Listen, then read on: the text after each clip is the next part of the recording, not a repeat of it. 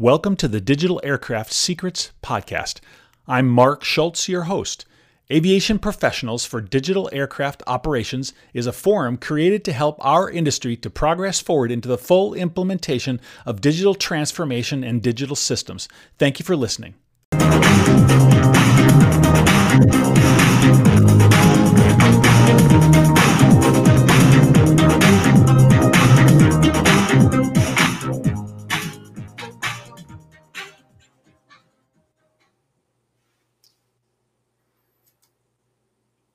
Hey, everybody, it's Mark Schultz here, and we are live with another edition of Recovery in Aviation. I'm really excited to be here today with you with my co host, Larry Little, former retired Boeing um, expert in digital transformation. Good morning, Larry. How are you? Hey, Mark. Good to be with you uh, again today. Kind of a special edition of uh, Recovery in Aviation today on a Thursday. It's good to be with you. Yeah, absolutely. We're really, uh, we're really like to come here and and uh, to be able to share good news with you and information about recovery. Larry keeps reminding me in all of our broadcasts that uh, our point and purpose in doing this is that we want to present um, ideas and innovation that people can focus on uh, in that would drive us toward recovery in aviation. Um, Larry, you're always good about reminding me of that.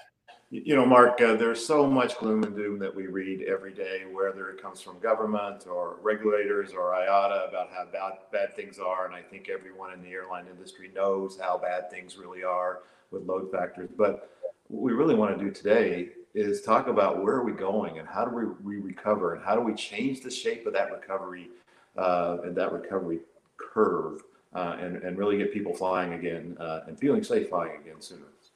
Yeah, it's really about looking, looking at what's happening. Yeah, it's really about looking at what's happening around us and understanding how it's affecting our business, innovating and coming up with new ways to be able to drive recovery. And it's leaders in aviation, like everyone that's on this call, on this program today, that are going to drive recovery faster than if we just waited for things to happen around us. Um, so, you know, each week we try to bring to you uh, leaders in the industry and we try to bring to you new information and interesting ideas. And uh, we're going to do that again today. Um, let me get a couple of things out of the way real quick. Is is that you know this is a live broadcast, and so you will be able to have uh, questions answered live.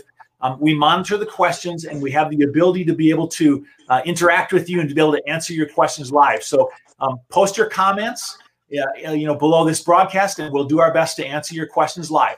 Um, also, I wanted to ask you if you'd help us out and to share this uh, this broadcast um, with your audience so we can get maximum attendance.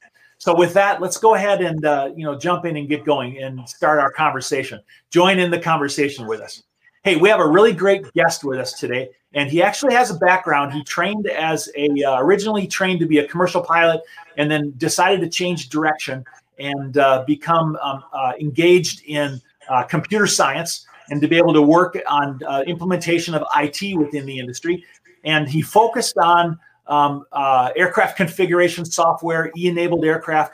Um, he formerly worked for Lufthansa Technik, and then he went to work for Etihad and was involved uh, immensely in the entry into service of aircraft um, such as the uh, A380, the 787, um, the 747-8, and the A350.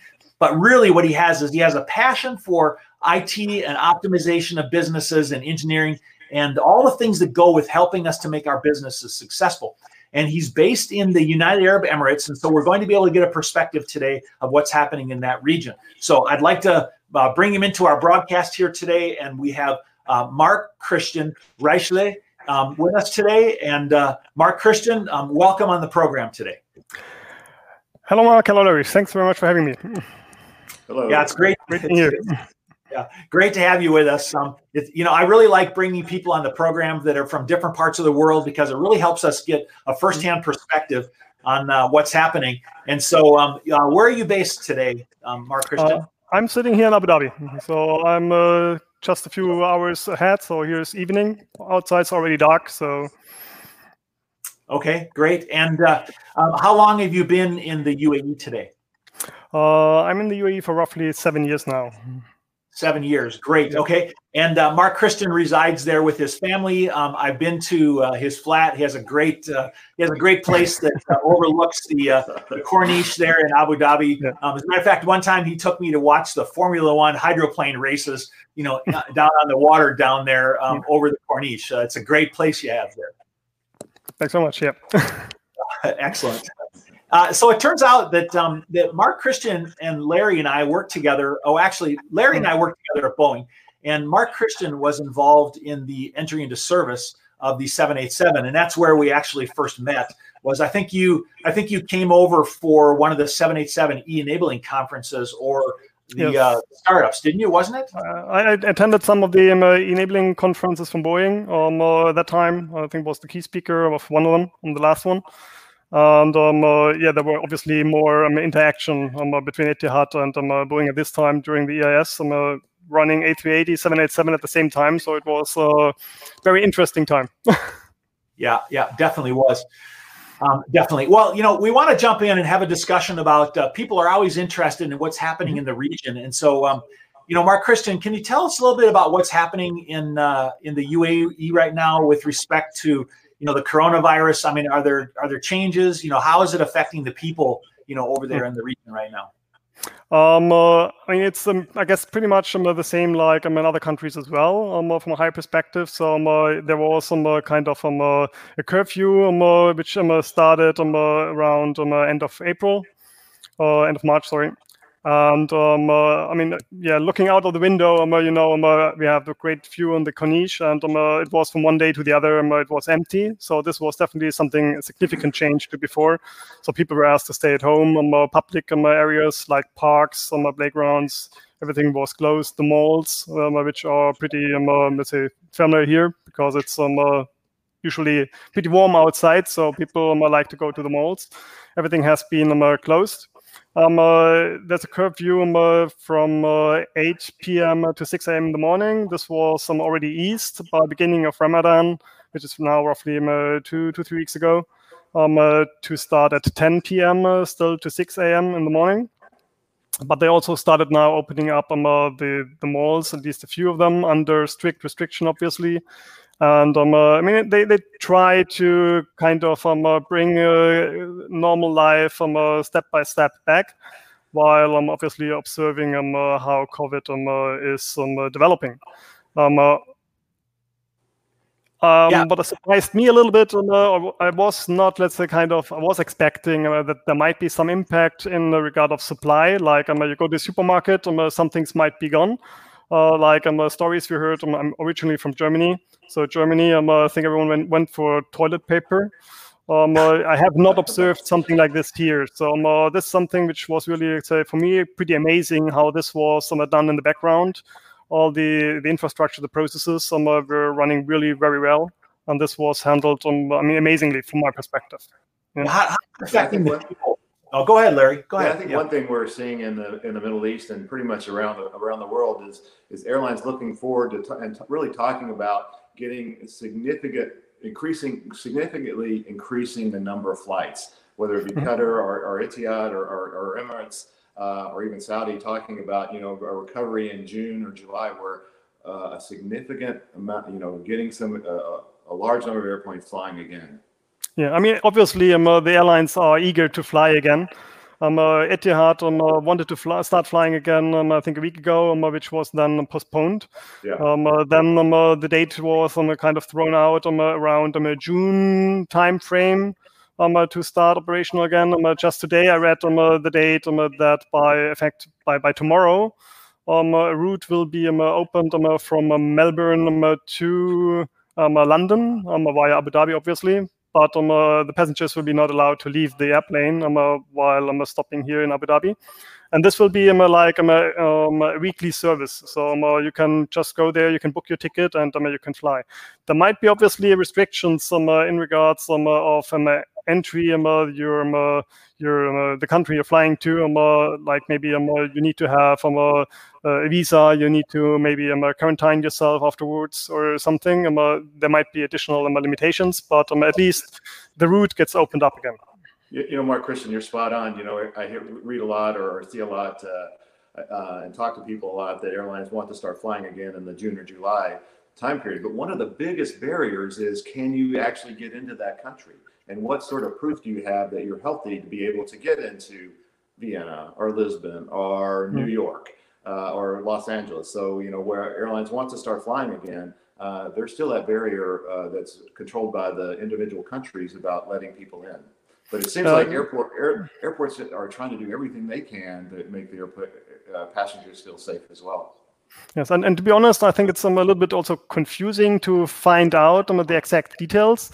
Um, I just scanned um, the, the information today, the news, and um, uh, also at, uh, Emirates um, announced that they um, uh, will start operating um, uh, um, uh, commercial flights um, uh, by um, uh, May 21st. Yeah. Um, to I think it was nine destinations. Um, uh, Toronto um, was um, I think was one of them, and Chicago, I think.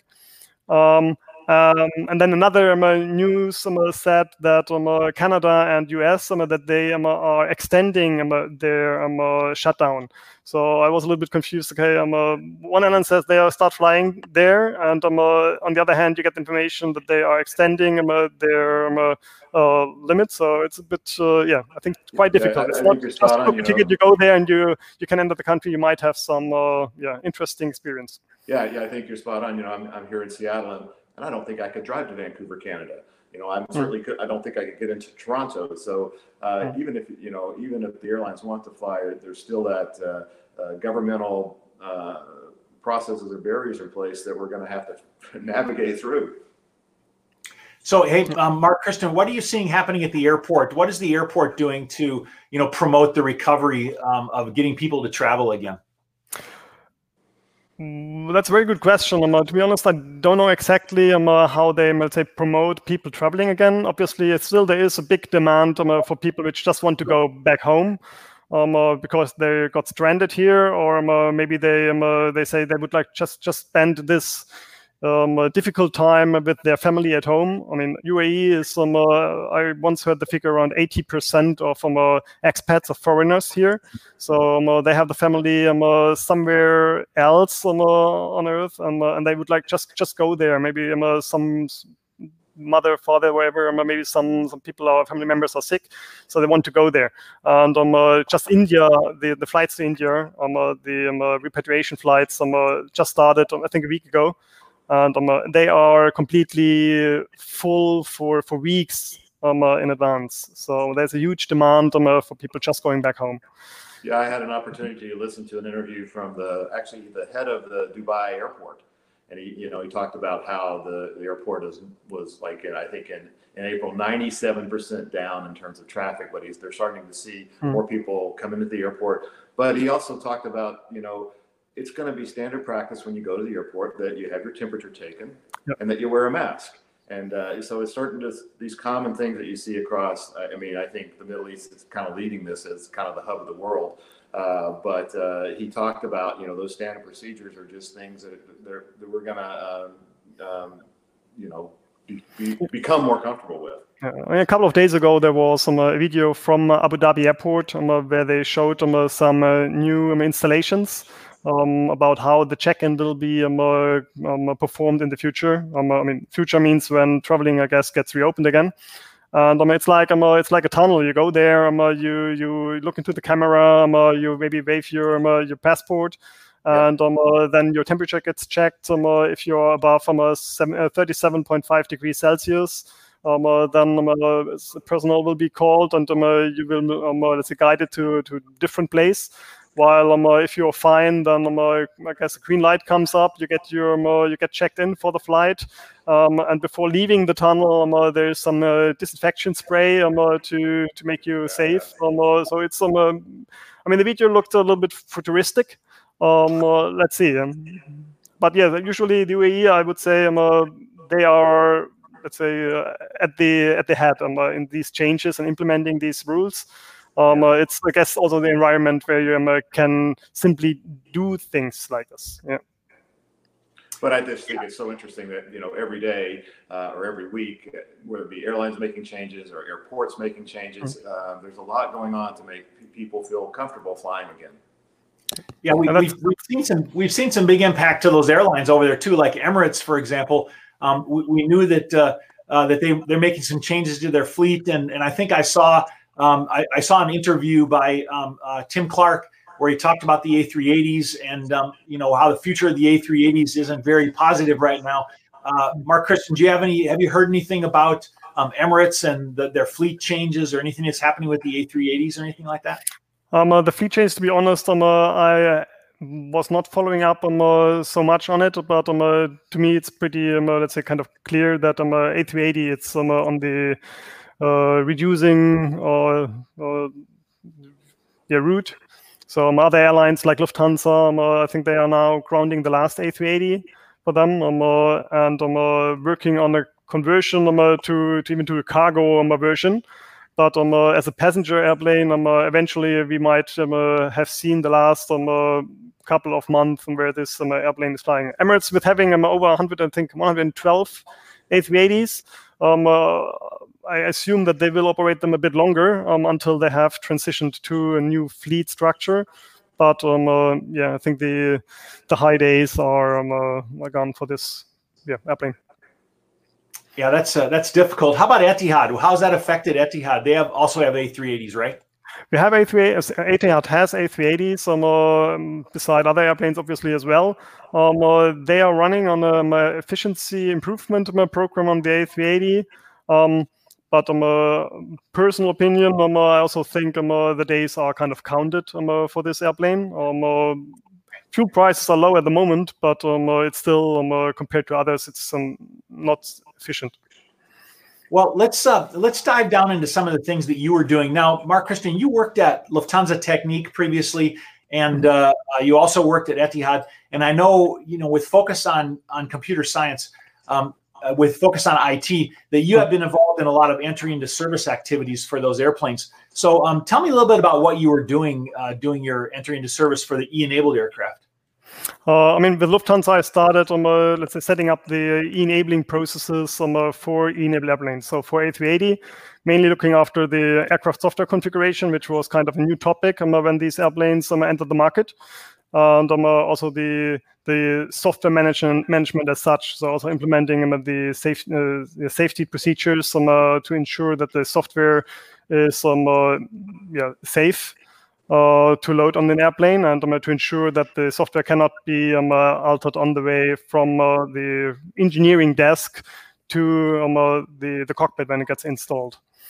Um, uh, so this was um, with um, Lufthansa beside other projects as well. then I joined Etihad, again, entry service project A380 787 which is 787, let's say, also coming a, a new dimension of um, uh, enabling.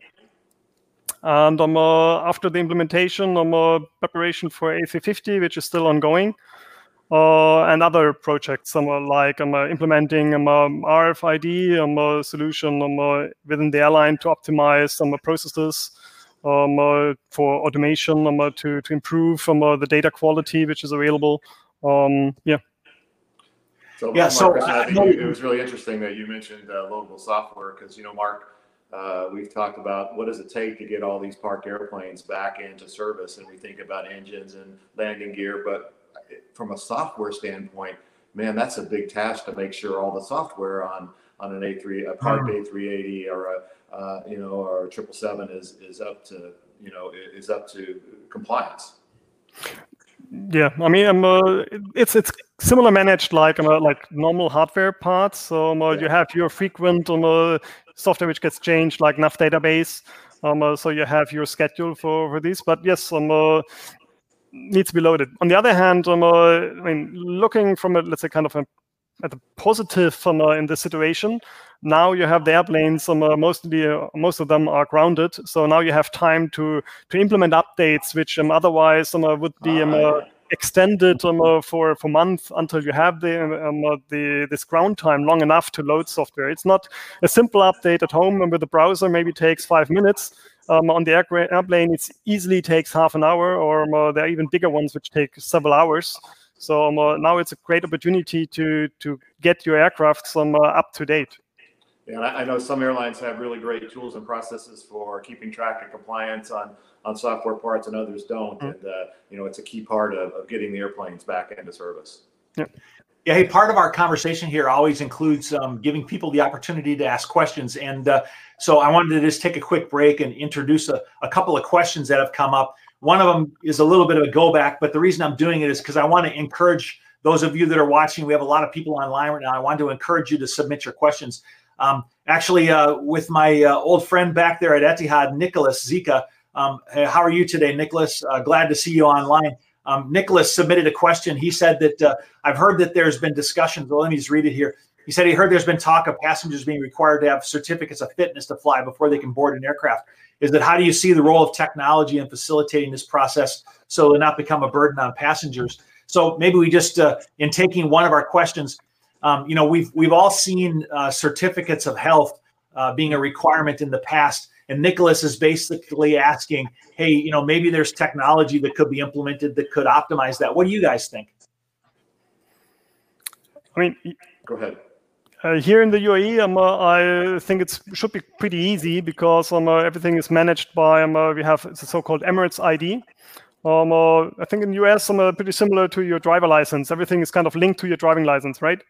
So here it's your Emirates ID, and um, if you go to the doctor, um, they just let's say read in or scan your Emirates ID, and everything gets linked to it. So ideally, or let's say here, it could be easily you go to your doctor, um, you you get the examination, um, uh, they tick a box um, uh, in the system, uh, say, okay, um, uh, has been checked, it's good to to fly for the next, I don't know, one day, one week, two weeks, whatever has been um, uh, defined.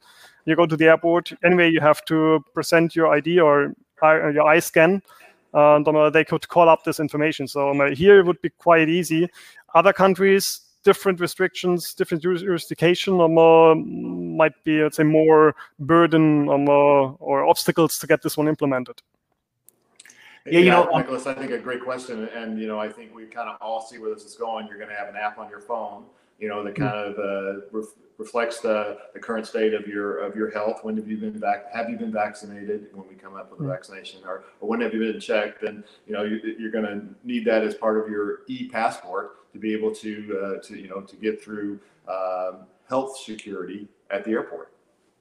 Yeah, I think this makes perfect sense. I mean, you know, in the past, if you have traveled for any time in the, in the past, you know, we, we had a yellow immunization card that you had That's to carry right, with yeah. you, you know, mm-hmm. and uh, I used to have a yellow fever, you know, uh, immunization record in order to be able to get into some countries. And it just makes perfect sense, Larry, that we would either have an app or that, you know, who knows, maybe it could be embedded into the RFID chip, you know, onto the passport. I don't know if that's possible. yeah. This is what you had? What? oh yeah, yeah, yeah. That's exactly what I had. You have your you have your yellow card right there. Perfect. Exactly. Yeah. Just in case I want to travel today, I have. but, but there's going to be an app to do this, right? And, yeah, you're all uh, set. yeah. And, you know, hopefully these app applications will be interactive, whether it be your e-passport, your boarding pass, your health health card. Um, I, I, mean, Nicholas, I think that's where uh, obviously where we where we're going. Yeah, I mean, be, how many people have touched that yellow fever card there, that immunization mm-hmm. card? So, I mean, it would be interesting also about, um, let's say, kind of um, having a standard, um, because maybe what is which is good from perspective of the UAE to travel might be not acceptable for the for the destination. Um, so you go there, and um, they still require you for um, uh, to go to um, quarantine. So yeah thinking about um, uh, also i mean duty travel is one thing if you have um, a meeting and you have to stay in quarantine for the first two weeks, then I guess it's not worth flying. Um, right. Yeah. Yeah, absolutely. And um, you know, so I think those things are going to have to get worked out. You know, both both uh, finding electronic ways to do this. That was a great question, and uh, getting standards between different countries on what's acceptable. That's really going to be a challenge. You know, to be able to do that. Um, so that was really a gr- great question. I wanted to encourage others out there. There's a lot of people watching. I would appreciate it if you guys would continue to uh, ask us uh, questions. Um, I have another one that came in here from uh, um, from uh, Klaus Sonnenliter uh, from Luftronics. Um, they're a drone company. They're actually going to be on our program here um, in the near future. Uh, Mark Christian asked, uh, "How long is the ramp to get this full fleet operational again after this extended period of time of storage?" So, what do you guys think about how long it'll take to get the fleet completely back up and running? You know, during this time of storage. Boy, I can a, only. That is a really hard question. I think Mark and yeah. Marcus and I are both kind of shaking our heads. That's a really tough question, and uh, you know, yeah. we, we talked about mobile software and all the things that it takes and all the processes that it takes. Uh, you know, and, and, I think we'll see the narrow body fleet come back. Uh, you know, that's what I'm seeing. It's certainly in the U.S. The narrow body fleet that's been parked and and uh, also Ryanair as well, uh, coming back probably toward the end of the summer. Uh, but some of the other airplanes, you know what? they might never come back. Hmm. I think yeah, it's also almost dependent on um, it's also dependent on some other factors in the background. Um, uh, so it depends on um, your staff. Um, uh, what have you done with your staff? Um, uh, are they on, um, let's say, leave, long-term leave? Have you reduced your headcount? Um, uh, do you have enough resources to bring your complete fleet back um, uh, in the short term? Uh, maybe your fleet is up to date, but um, uh, maybe you don't need all your assets um, uh, to fly again because um, uh, I talked to to other colleagues in other airlines, and um, and they said um, for them it's kind of it's founding a new airplane, a new airline um, uh, the the information about the routes, how many airplanes you need, which kind of airplane you need, um, uh, what is the the travel demand, how often do you fly to which destination. All this information is at the moment kind of let's say worth nothing, because um, uh, they really need to start more or less from scratch to look into the demand and to have to to define um, uh, the the proper to use the proper tool for the proper uh, to serve the uh, the demand. So yeah, it's um, uh, eventually, um, uh, I guess the airlines might have a luxury problem, a problem of having more uh, airplanes available, um, uh, but not able um, uh, to immediately bring them back um, uh, into operation because it doesn't make sense. Yeah, I think that's really the point. Is that um, is that demand? the demand for aircraft is going to drive, you know, how fast the mm-hmm. aircraft go back into service. And I personally think that yeah, there's a lot of aircraft on the ground, and I think that that they'll be able to be returned to service um, as fast as the demand for those airplanes, mm-hmm. you know, uh, comes. I, I, think that the, the the requirement for an airplane will will uh, be the first question. You know, how many airplanes do I need flying? And the second question will be how quickly do I get them back up again? So I'm not so certain it's going to be a technical problem getting them back up in the air as much as what it is um, the demand for the airplanes. You know, there's a couple other dynamics going on as well. You know, Ryanair is flying what they call ghost flights, so that they, mm-hmm. they didn't park the airplanes they just they're flying around empty because they recognize that that passenger demand is going to increase and it's just uh, more efficient to keep flying the airplanes even if they're empty so you keep them compliant and keep them you know you don't have to go through all the, the parking procedures parking and storage mm-hmm. procedures so that's going on and i think you know a lot of airplanes are being returned that a lot of airlines who are struggling are returning lease leased airplanes back to leasing companies and they're able to redeploy those airplanes in, uh, in places that are that the recovery is happening quicker, like Asia. Hmm. Yep. So um, let's continue our discussion then, and I want to continue to encourage you to uh, uh, jump in questions, um, and we'll try to answer them online here. Thanks for submitting those questions. And uh, you know, um, Mark Christian, one of the things that you focused on in your career is really focused on efficiencies. You've really focused on how do I create efficiencies, you know, in an operation and um, you know, we've had a lot of guests on this program, and so many people are looking for, you know, how do we innovate? How do we come up with new ideas and new ways to create efficiencies? But the reality is, is that some of the things that we have not done in the past create efficiencies in our operation become even more important now. You know, Mark Christian, how does the role of creating efficiencies, you know, play into operating our airlines under these new rules, these new guidelines? I mean, I'm uh, joining the, having joined um, uh, the aviation um, uh, industry um, for enabled airplane. I had to say, uh, I got the tools in my hand right from the beginning. Um, uh, talking about um, providing or delivering the software to the airplane. Um, uh, one is um, uh, bring it manually. I mean, someone has a physical um, a media and goes to the air, uh, to the aircraft and loads the software, compared to other mechanisms available um, uh, from the manufacturers, like um, uh, called um, uh, GateLink, by sending the the software through um, Wi-Fi or through um, 3G um, to the airplane. So I mean, with, Eti- with um, Lufthansa, it was the manual process. Um, with Etihad, um, uh, we implemented um, a GateLink. so the software was transferred digitally um, uh, to the uh, to the aircraft. So um, uh, that was definitely um, uh, already seeing um, an efficiency improvement.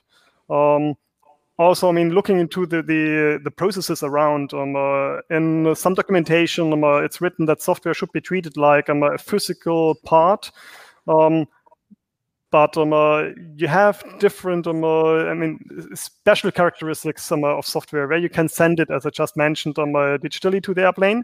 So therefore, you can um, uh, kind of skip some process steps which you could not um, uh, skip, obviously, with the physical part, and you can gain these some benefits. yeah, you know, uh, Larry, you know, you you've spent your entire career, you know, focusing on trying to implement uh, digital, or at least half of your career. I mean, um, you know, this seems like a really opportune time for people to to change over and implement some digital efficiencies, isn't it? you guys are, are spot on. You know, we've spent the like what the last 20 minutes or so talking about the passenger experience and how to get people flying again. But you know what? Mechanic experience is going to be totally different uh, going forward as well. Uh, it's uh, it's the it, mechanics are going to start to embrace uh, these new technologies or digital tools. Uh, I think not only because of efficiencies, but because of health and to, to facilitate social distancing. Uh, you know, every every mechanic is going to have an iPad they're going to have a collaboration tool that they're able to uh, interface with the other people within the enterprise.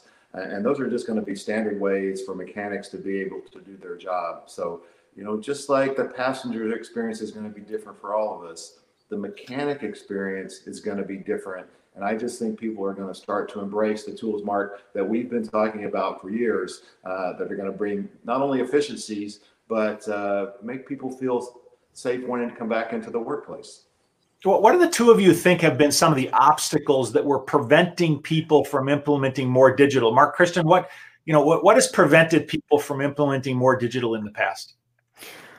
I think in the past, um, uh, one thing was obviously um, you have processes in place. Um, uh, so let's say the old IT um, statement, never touch a running system. Um, uh, so people are used to the processes, um, just don't, don't, don't touch them this is maybe something uh, right now. It's maybe the the an opportunity we have, which we might not get anytime um, uh, soon again, um, where I guess people are very um, open um, uh, for change, um, uh, for the better, um, uh, to willing to change themselves, willing to change um, processes. And on the other hand, um, with having um, most of the airplanes on ground, the operational pressure um, to the operation is also, um, let's say, drastically reduced um, uh, in I think I would say, say most of the areas. Some areas are pretty busy still, um, uh, but um, uh, it's an kind of an ideal scenario where you could implement these changes, where you might have some resources available you would not have um, uh, in, during normal operation time.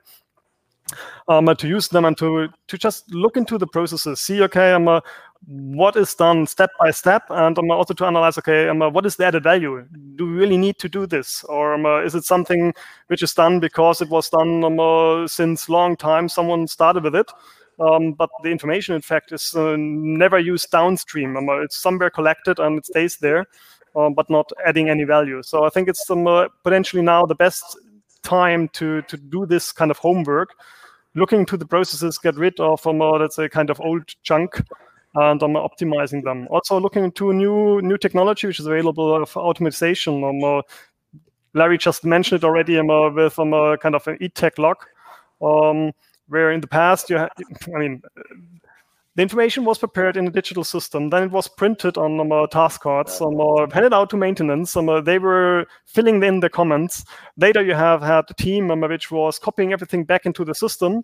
Um, you had so many um, uh, people touching um, uh, this information, and um, uh, I mean, we're all humans, so um, we do errors, mistakes happens, and um, then you have another team um, looking into the mistakes, figure, trying to figuring out um, to resolve those.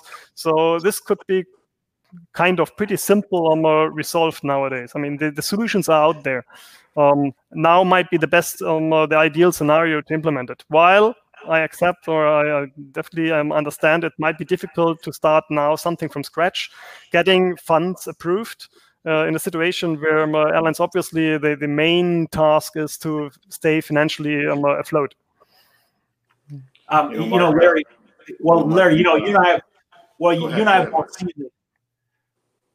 you, you know, Mark, we've talked we've talked about the four pillars of digital transformation for a long time, and and the four pillars now are more important than, than ever to be able to to come out of this uh, successfully. The four pillars: commitment by leadership, people, mm-hmm. uh, tools and processes, and IT.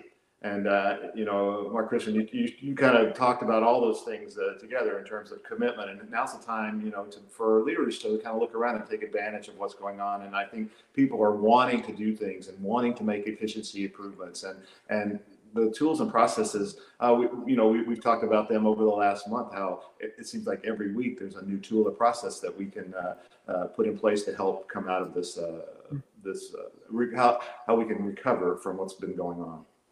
Um, Mark, you asked me about um, uh, the challenges um, uh, for um, uh, the optimization, and um, uh, especially when it comes to enabling. Um, what I observed is uh, that it's very, uh, it's quite quite often the case where you have like a new functionality which is possible to implement from air, airplane side and on the let's say software side, but you have different stakeholders at the end which are consuming this let's say the this added value. Um, and for let's say for, for three different um, department it's um, it's adding value but it's just let's say one third of um, uh, it's just covering one third of the cost and um, uh, it's usually pretty pretty tough sometimes to bring all the different um, stakeholders around one table and um, uh, to agree to to sponsor these kind of projects. Um, uh, it's not not seldom where um, uh, it's end up where just um, one is pointing at the other one says, oh, you know, um, uh, I have a bit of a benefit, but um, uh, the other one has the benefit as well, so he should um, uh, uh, cater for it. Um, that's something um, I was um, confronted with quite a few times, um, and it's pretty pretty difficult to overcome these, um, yeah. which also might be the current situation. Um, the pressure might be um, big enough um, uh, to to push these things. Um, uh, let's say to come overcome these things, bring people around the corner, uh, the table, and say, okay, yes, we we do it. Yeah, I um uh, I think that. Uh, that definitely the current events surrounding us are going to accelerate um, the movement of digital and solutions. Um, and so uh, I think that um, uh, definitely we're going to find that the acceptance of these things and, and these tools that we've been trying to implement for so many years are going more and more implemented, you know, due to the need for efficiencies and due to um, the people's greater acceptance of digital and technology, due to us being forced into doing that. Um, gentlemen, I, um, I have a lot of questions, and I, I want to continue to go back to our audience because um, people ask questions during the process. And uh, so let me let me just throw a couple more things out there. Um, there's one question here from uh, uh, Rohit Rizal. He says, "Do you think that global aviation travel demand is quite low, even though the airlines will start to fly again. Um, he has a bit of a skeptical, you know, traveler's perspective. So even though the airlines are ready to fly again, what do you guys think about the demand? Do you think people will will get back flying again, and what do you think will cause them to be comfortable to fly again? You know, Mark, uh, um, you and I have talked about load factors and how what are they going to what are the load factors going to look like over the next eight, 18 months? And there's so many, uh, I, I, think, factors that will play play into that. And you know, government and open up opening up countries is so important. People feeling comfortable flying again. I really think people are going to feel comfortable flying again sooner than than later. Uh, and, and um, so those those but but are the countries going to actually be open and allow people to come in? What do you think, mean, Mark? Yeah. Yeah, just um, uh, again read an article um, uh, where um, uh, Emirates, I think, um, uh, they mentioned in an article um, uh, that they have installed these HEPA um, uh, air filters, um, which um, uh, are um, uh, um, cleaning the air, um, filtering out 99.97 um, percent of um, bacteria and viruses and dust and whatever. Um, uh, so I think um, more of these kind of information about these protective measures um, uh, need to be um, uh, um, mentioned to the uh, to the to the customers so that they feel safe to travel again. Um, personally, I'm, uh, as mentioned before, I'm uh, with um, a duty travel for a meeting, um, uh, but you have to stay in quarantine um, 14 days at your destination, and when you come back, maybe you have to stay another uh, 14 days in your home country. This is not paying off. Those these things need to be, uh, let's say, kind of normalized first. Um, comes back to uh, say vaccination, um, uh, this becomes available. Um, we, we, don't know yet. Um, uh, they say um, sometimes maybe beginning of next year, where it's more it's a kind of um, uh, realistic to to expect something like this. I hope travel um, uh, comes back a little bit earlier, obviously, but um, uh, people need to be reinsured that it's safe to travel. In regards of changes during travel, personally from my experience from the 9-11 from uh, i would not be surprised seeing um, uh, the demand on uh, first class business class um, uh, dropping again further. Um, and more people let's say tra- um, traveling in economy class um, uh, which um, uh, would be also kind of served by tourists. Because i think while now during the last couple of months already um, uh, we have um, uh, seen uh, these tools like Zoom, like um, uh, Teams, uh, all the other um, uh, applications which are out there. Um, and I think we have seen, okay, hey, it's not working so bad. So um, yes, you can have virtual um, conferences, you can have virtual meetings, and it's not um, like um, a couple of years ago where this was very cumbersome. Um, so yes, now you can do it. There are options out there. So um, I would not, um, let's say, be surprised um, if you see this one as a standard nowadays and forward. Um, while I don't see, um, uh, let's say, if I if I would like to to go to vacation, um, uh, nothing can can um, give me the experience of um, uh, walking through the sand, um, uh, lying under a palm tree, uh, and hearing um, uh, the sea. Um, I have to go there, and I think um, uh, this um, uh, vacation travel um, uh, is coming first. It'll, it'll definitely come. Yeah. It definitely will. And Hey, uh, um, maybe something. Sorry, just to interrupt you. Um, we have seen here already. Um, uh, more people are looking forward for staycations. So um, uh, from Abu Dhabi, uh, they book um, uh, like a hotel in uh, in Dubai, um, and just go there over the weekend, um, uh, just to see something else, not their own four walls. After having stayed a couple of weeks in the apartment, um, uh, just to have a change. Yeah. So people are really um, they're looking forward to to go somewhere else. Yeah, Yeah, I know. Tasting- tasting the taste of freedom again. We definitely all want to travel. There's no question about that. Yeah. Hey, um, I got a couple more comments from some people here. Um, one of my friends at Dassault Systems, um, Kirill uh, Strakov, uh, he says um, there are barriers that exist. One is closed borders. Definitely, closed borders have to be open before people are going to travel. And two, you know, people's we've been talking about this. People's concerns, you know, about being infected. And so, all the things that we've been talking about today really are, you know, addressing how do people feel more comfortable traveling. And one of the things that we've seen is, you know, airlines coming out with programs to better communicate what they're doing. Like you said, Mhm. Mark Christian, like I've seen videos from Etihad talking about how they're cleaning aircraft, from Air Canada, from Delta. And so definitely the airlines are looking at how do we make the airplane, you know, safe for people to fly on and how do we better communicate to people that we are concerned about keeping it safe and what we're doing in order to be able to do that. You know, so Mark, it's not Mark. It's not just the airlines. You know, we've talked about the whole experience, suitcase pack to suitcase unpack. The air, Yeah. airplane experience is just a piece of it. Uh, I've also seen videos from Hilton and from Marriott and from Mhm. Airbnb about okay, uh, this is how we're going to clean your room. This is how we're going to make you feel safe once once you you were there and you're unpacking your suitcase. So it's that whole sort of travel value stream, if you will, that I think uh, uh, people have to feel comfortable with. definitely important. And you know, Mark Christian, good point. I think people are going to be doing a lot more uh, domestic, you know, surface travel Mm. um, initially. But you know, like you said, people want to travel. People want to go to places. You know, I have so enjoyed uh, going to Dubai and Abu Dhabi, and you know, being involved in seeing all the different things. You know, in those countries, is that that doesn't go away. I, I still want to go there. I still want to take my family there. I still want to go there. And so those those those needs that we have to travel and go places, you know, are, are there and they will continue to be there. That was a really good comment. You know, guys, think about this. We've been dealing with this for what, two months, two and a half months?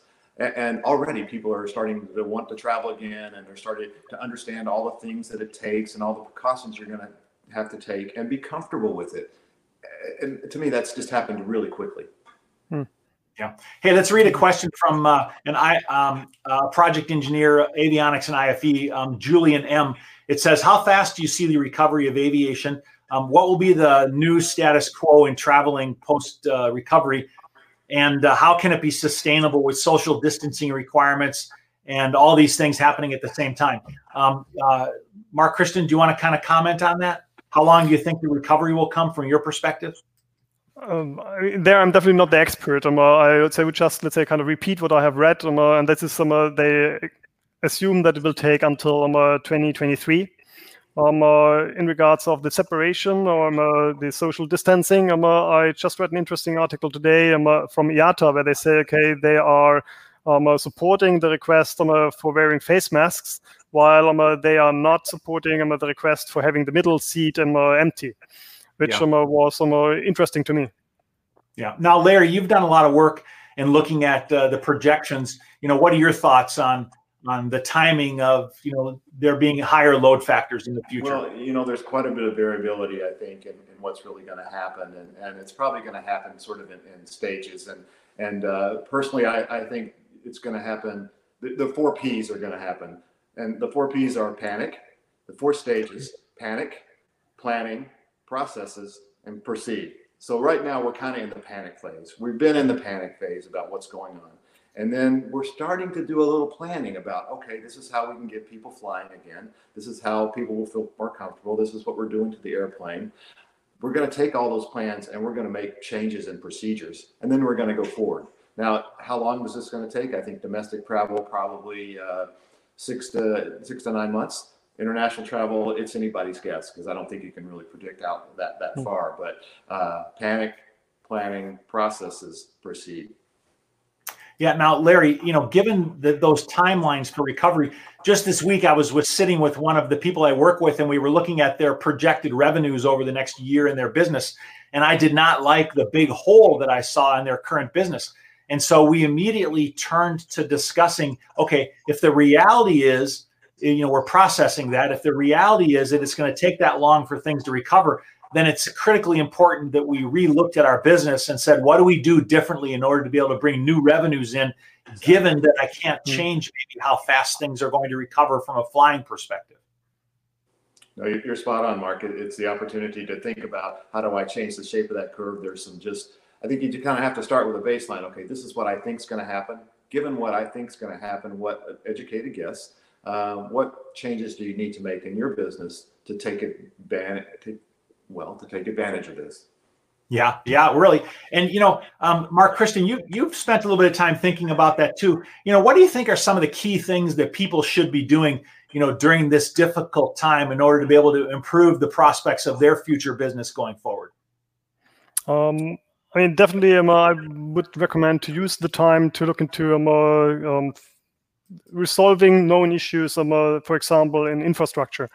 So um, uh, if you have a big back backlog um, uh, in IT issues, um, uh, I think that's the time where you should um, uh, look at it. Um, uh, looking about process um, uh, efficiency um, improvements, like we discussed already. Um, this is a time um, I think it's really um, best to to spend time in this topic because it will um, that's what pays off later. Um, uh, as soon as operation starts again, um, uh, you will see um, the fruits and you can harvest them. The other thing is, um, I mean, if you already look into your fleet, um, uh, um, how your fleet looks like, and uh, you have to um, uh, make changes, uh, I think that's also um, uh, worth looking into um, a commonality. Um, obviously, um, uh, if you have different models, you're more flexible, and it might be also obviously um, we're thinking about it, um, having flexibility to adjust to different demand um, situations. While on the other hand, um, uh, if you have um, uh, too many um, uh, options, um, then you will not be able to, to gain any of the possible um, benefits of these um, processes because you have to have um, all the processes in place for every single um, aircraft type, um, maybe subtype, and um, and it just eats up um, all the benefits you could have. Yeah. Hey, Larry, what are your thoughts on that? What should people be doing out there right now in order to be able to focus on recovery? Um, really great question, and there, there's probably a, a lot of uh, great ideas of what people should be doing. But it, it, you know, it is a great time to to think about your tools and processes and how can you be more efficient and and how are you going to make your workforce feel comfortable and safe and what tools and processes are you going to use and there's so many opportunities out there to to implement new technology to really help this recovery be uh, a lot faster yeah, no question. You know, I, I, had I had a number of discussions this week with different CEOs that'll be on our program, you know, coming up in the next coming weeks. And one of the CEOs told me when I asked him that question, he said, focus. All right. And I said, what do you mean by focus?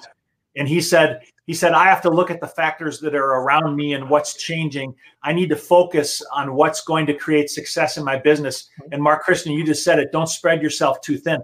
You know, focus on the things which are going to be needed right now in order to be able to create success in your business because something that's going to impact your business a year from now if you can't survive until then it's not going to make a difference all right? You know mark so, one thing we talk about a lot here is is being positive right? And i think yeah. some and that, that's so important is that let's look forward let's be really positive about we're going to come out of this and we're going to be strong and we're going to survive this.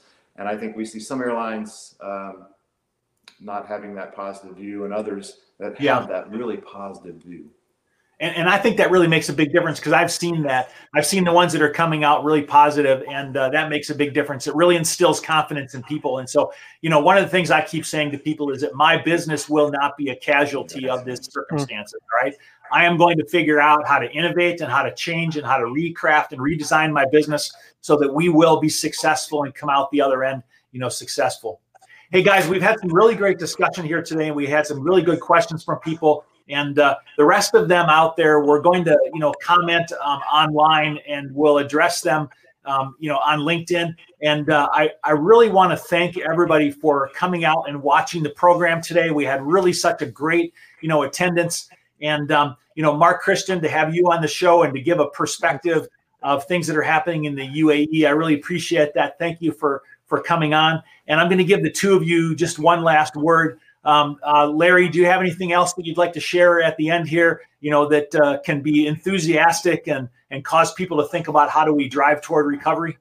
Well, you know, we again we read so much gloom and doom in the in the newspaper every day. Uh, there, but ahead of that, there's so many opportunities to, to really come out of this as a stronger and, and, and you know different uh, community uh, within a- aviation, and, um, and, and we will. Mark Christian, how about you? You know, what's your perspective on uh, how do we drive recovery forward in these kind of circumstances? Um, I mean, what you said already is with um, uh, let's say kind of a focus on what's really needed. Um, and the other thing is, um, uh, I think in this situation, um, uh, also um, uh, I think it's a good opportunity to to work together. So um, uh, to use the the, uh, the situation to have exchanges with other airlines on how they deal with some issues, difficulties, on what solutions they have in place, and what experience they made to let's say save some time, save some money. We don't have this time and money right now in this luxury. But um, uh, I think we all can learn can learn from each other, and um, uh, in this community, um, uh, we really should should act as a community and um, work together to to overcome this situation. Yeah, yeah. Hey, Mark Christian, I know there's been some reductions in forts and there's been some changes in different businesses all over the world.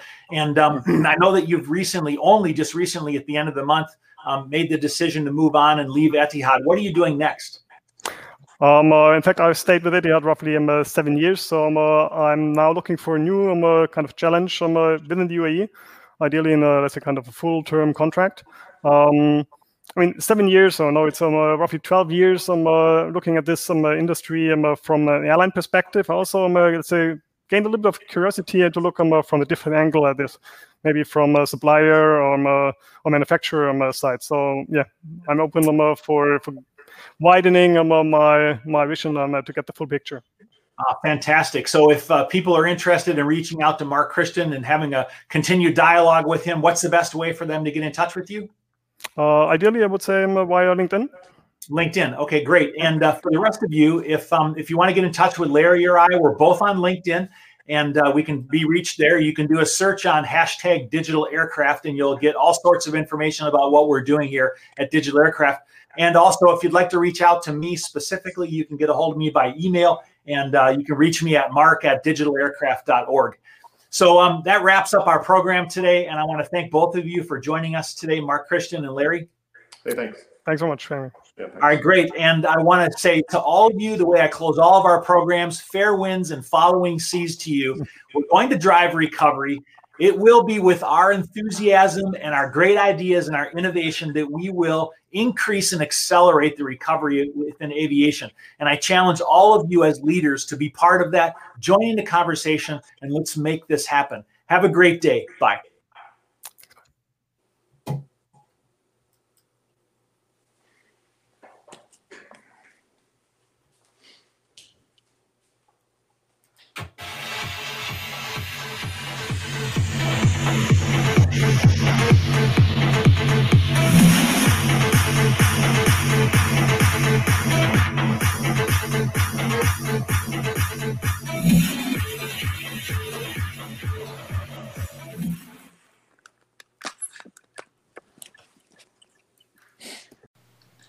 Hey, wait, don't go away yet. We have a lot more interesting information to come. Hey, I really appreciate you watching this broadcast, but in order for us to continue to bring this to you free, we have sponsors. I'd really appreciate it if you would just listen to our sponsor and then we'll get right back to the podcast. Thanks, I appreciate it. Thank you for listening to the Digital Aircraft Secrets podcast. Digital Aircraft exists to promote safe and efficient worldwide air transport Aviation connects the world. Aviation connects us as people. Join the conversation on LinkedIn, YouTube, and Facebook at hashtag digital aircraft. Let's help the aviation industry be a thriving place for all of us to reach our dreams.